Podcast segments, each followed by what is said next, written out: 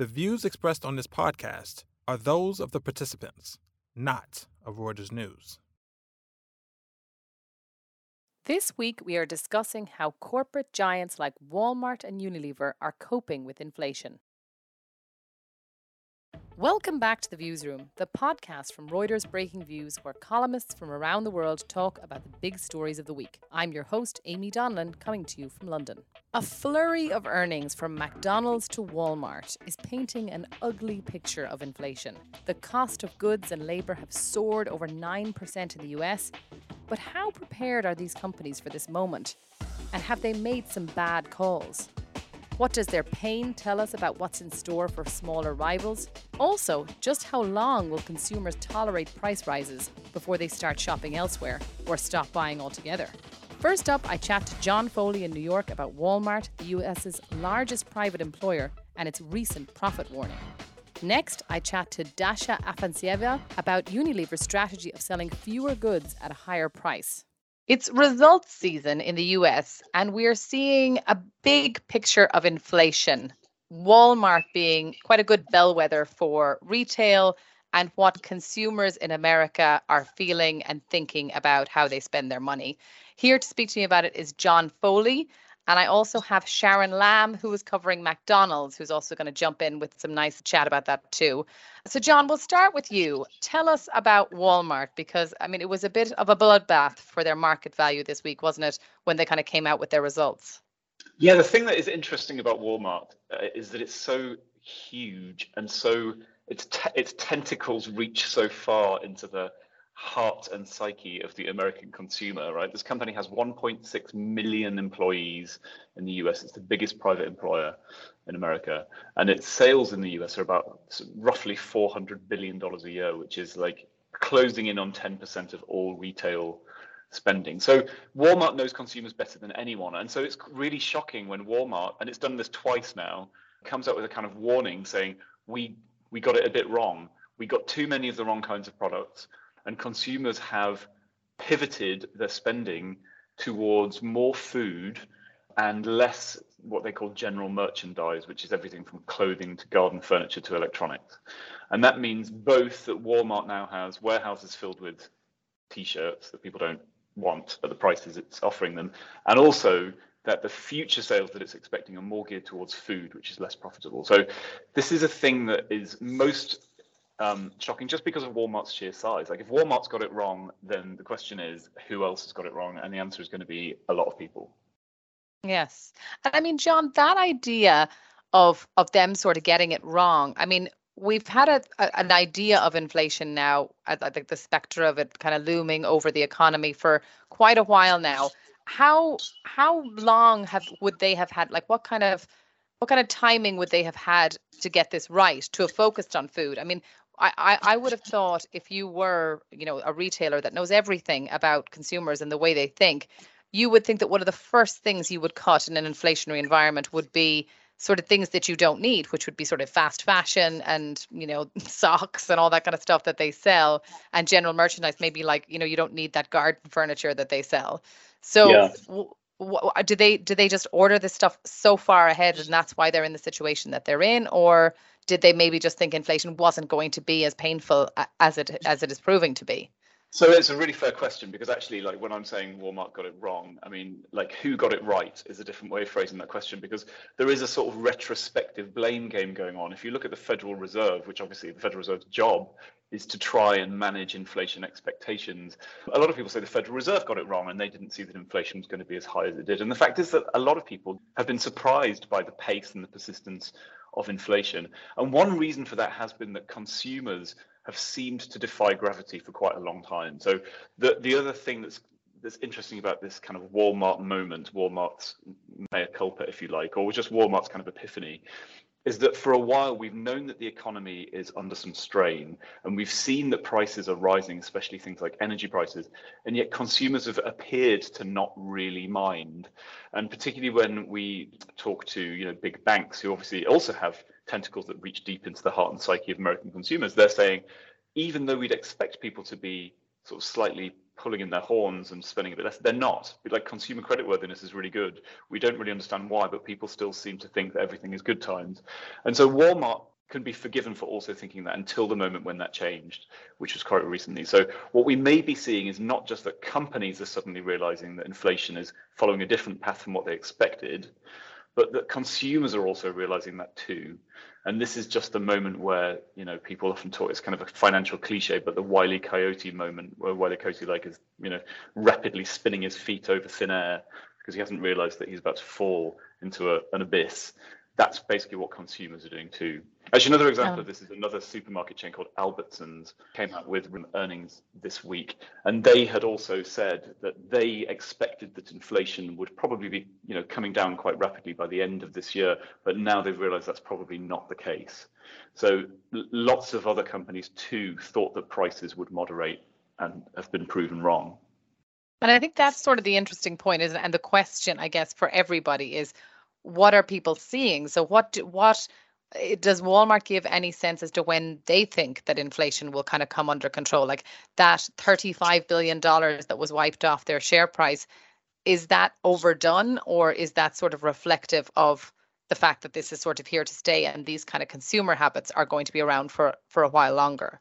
So the 35 billion that you mentioned, that that is a huge amount of money to be wiped off Walmart's market value. Walmart is of course huge, so it's about 10% roughly, a bit, a bit less than 10% of Walmart's value, but it's certainly more than you would get if you just worked out how much profit, how much less profit they're going to make this year. And it suggests that something really has shifted. They don't know, and they're not saying when inflation is going to come under control.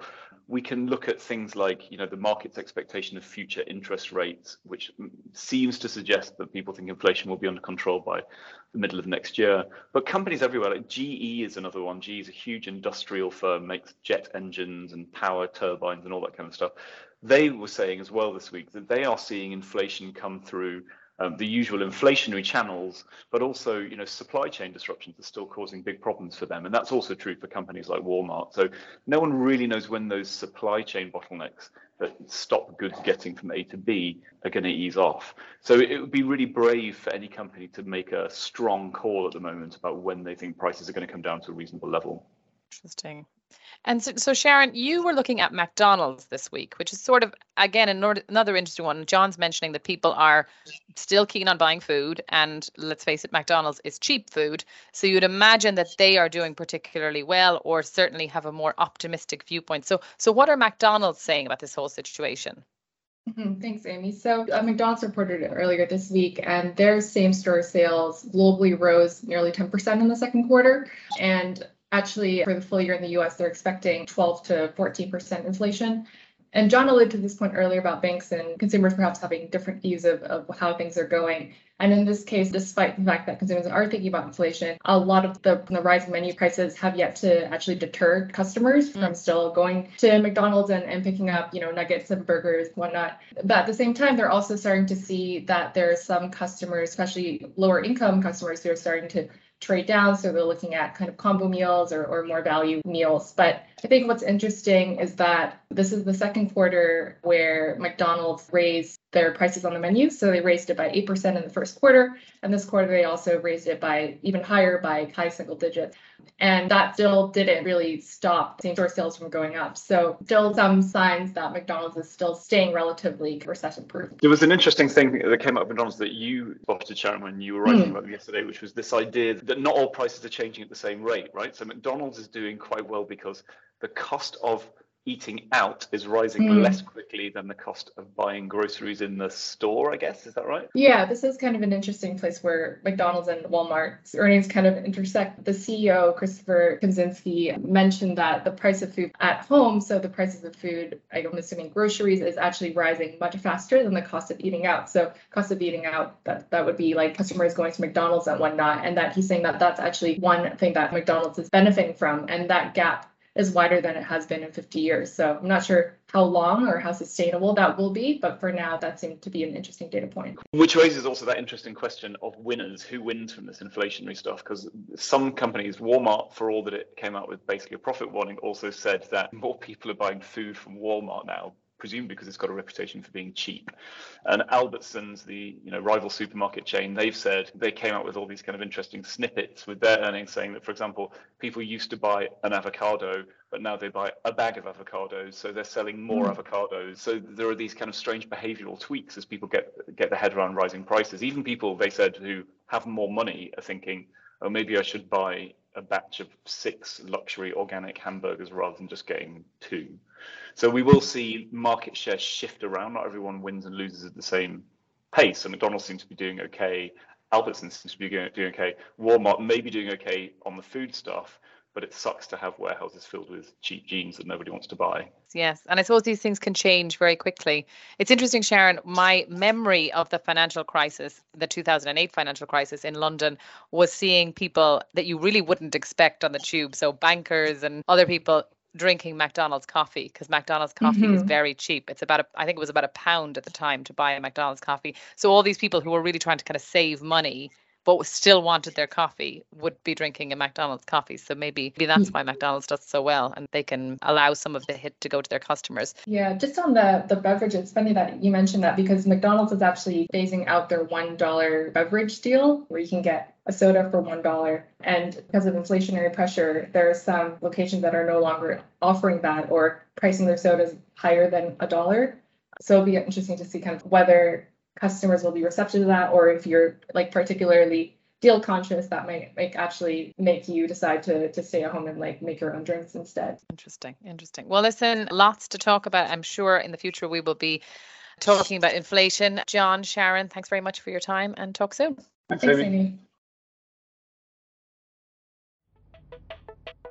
Here to talk to me today is Dasha about essentially what Unilever is doing to combat this situation. So Unilever makes Dove and Marmite and all sorts of products that you may get in your grocery shop. So Dasha, tell us what what is the situation with Unilever? How are they doing in an inflationary environment? Because they're, I guess, in some ways they're at the coalface. They are negotiating contracts at the moment, I would say, that tell you what future prices are going to be like.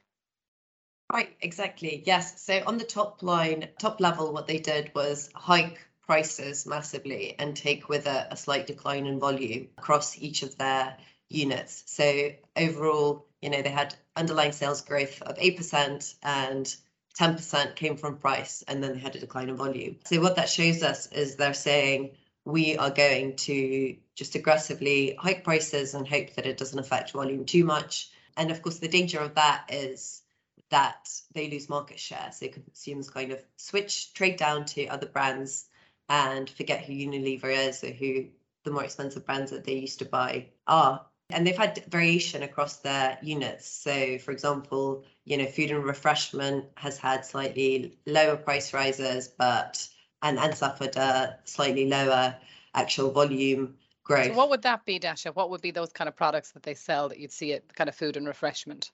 You've got your Hellmann's mayonnaise, you've got your Marmite, you've got your Bovril, and crucially, you've got I think they're really strong in ice cream, so Magnum and Ben and Jerry's, and these are sort of treats that people are that have very strong brands and that maybe people are yet at the stage of trading down from, and there aren't good, particularly for Ben and Jerry's, there aren't good cheap substitutes in the UK at least that I can think of. So so sort of the volumes there have held up. Um, and where are they seeing the sort of pinch? Where where can you see that that actually, that, or are you seeing that at all? Is there are there other products that that people are actually like, oh, I don't need Dove shower gel. I can actually just trade down to the pound equivalent or dollar equivalent in in whatever market they're in. Yeah, so I think the way that Unilever thinks about it is it's not they're not just increasing prices by as much as they can. They're actually thinking about what's happened to the commodity prices that go into those goods and then translating those into what price rises they decide on. And with home care, they said that the the commodities they use in that had gone up by a lot. So there the price growth was a whopping 17%, 16.6%. And as a result, of that, and these are products like Domestos and other cleaning products, their sales, their actual volume declined almost 4%. Now, overall, that still adds up to an underlying sales growth of 12%. But if you think about what it feeds through, how it feeds through to operating margin, it's not great. And unlike some of its competitors, Reckitt, which makes quite different things, but it's in the sort of consumer goods bracket, Unilever is actually suffering a margin decline, which is a problem. But I think so far the market's quite focused on the company not under investing in brands, that they're for now okay with that. They've got patience with that.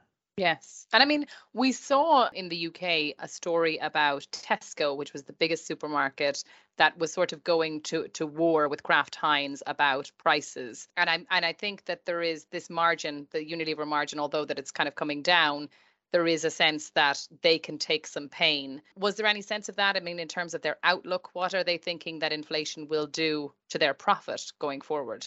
So they didn't, the outlook was increased, they increased the outlook for underlying sales growth, but and they expect to improve margins in 2023 and 2024, but they weren't very precise on that. And I think what's interesting is that a lot of the companies that reported this week on their earnings call have said that they expect inflation to peak in the second half of the year. That includes Unilever.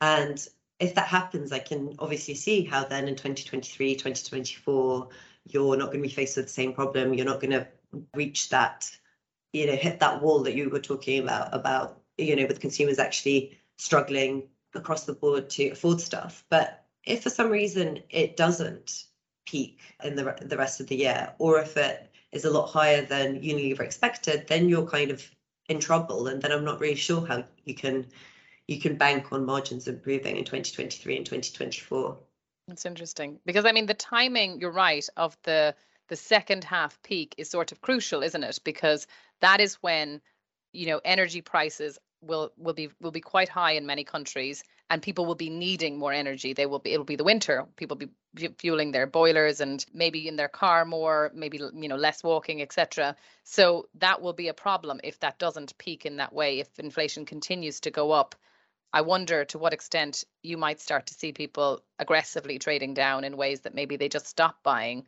Ben and Jerry's altogether. Absolutely. There is a bit of a danger of being too Europe centric on this, though, because when it comes to Unilever in the quarter, Europe is about 3 billion out of its 16 billion euro revenue.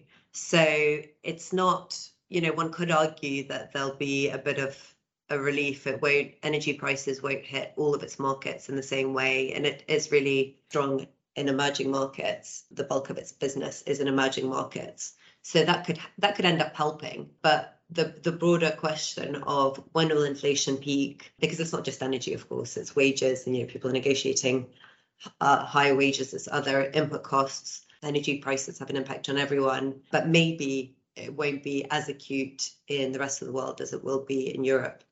Absolutely. Well, very interesting, Dasha. And this is your last views room with us before you head off into the sunset. So good luck and thank you very much for your time. Thank you very much for having me. All the best, Amy. That's it from me. The Views Room is taking a summer break, so you'll hear from me next in September. And thanks to this week's producer, Thomas Shum in Hong Kong.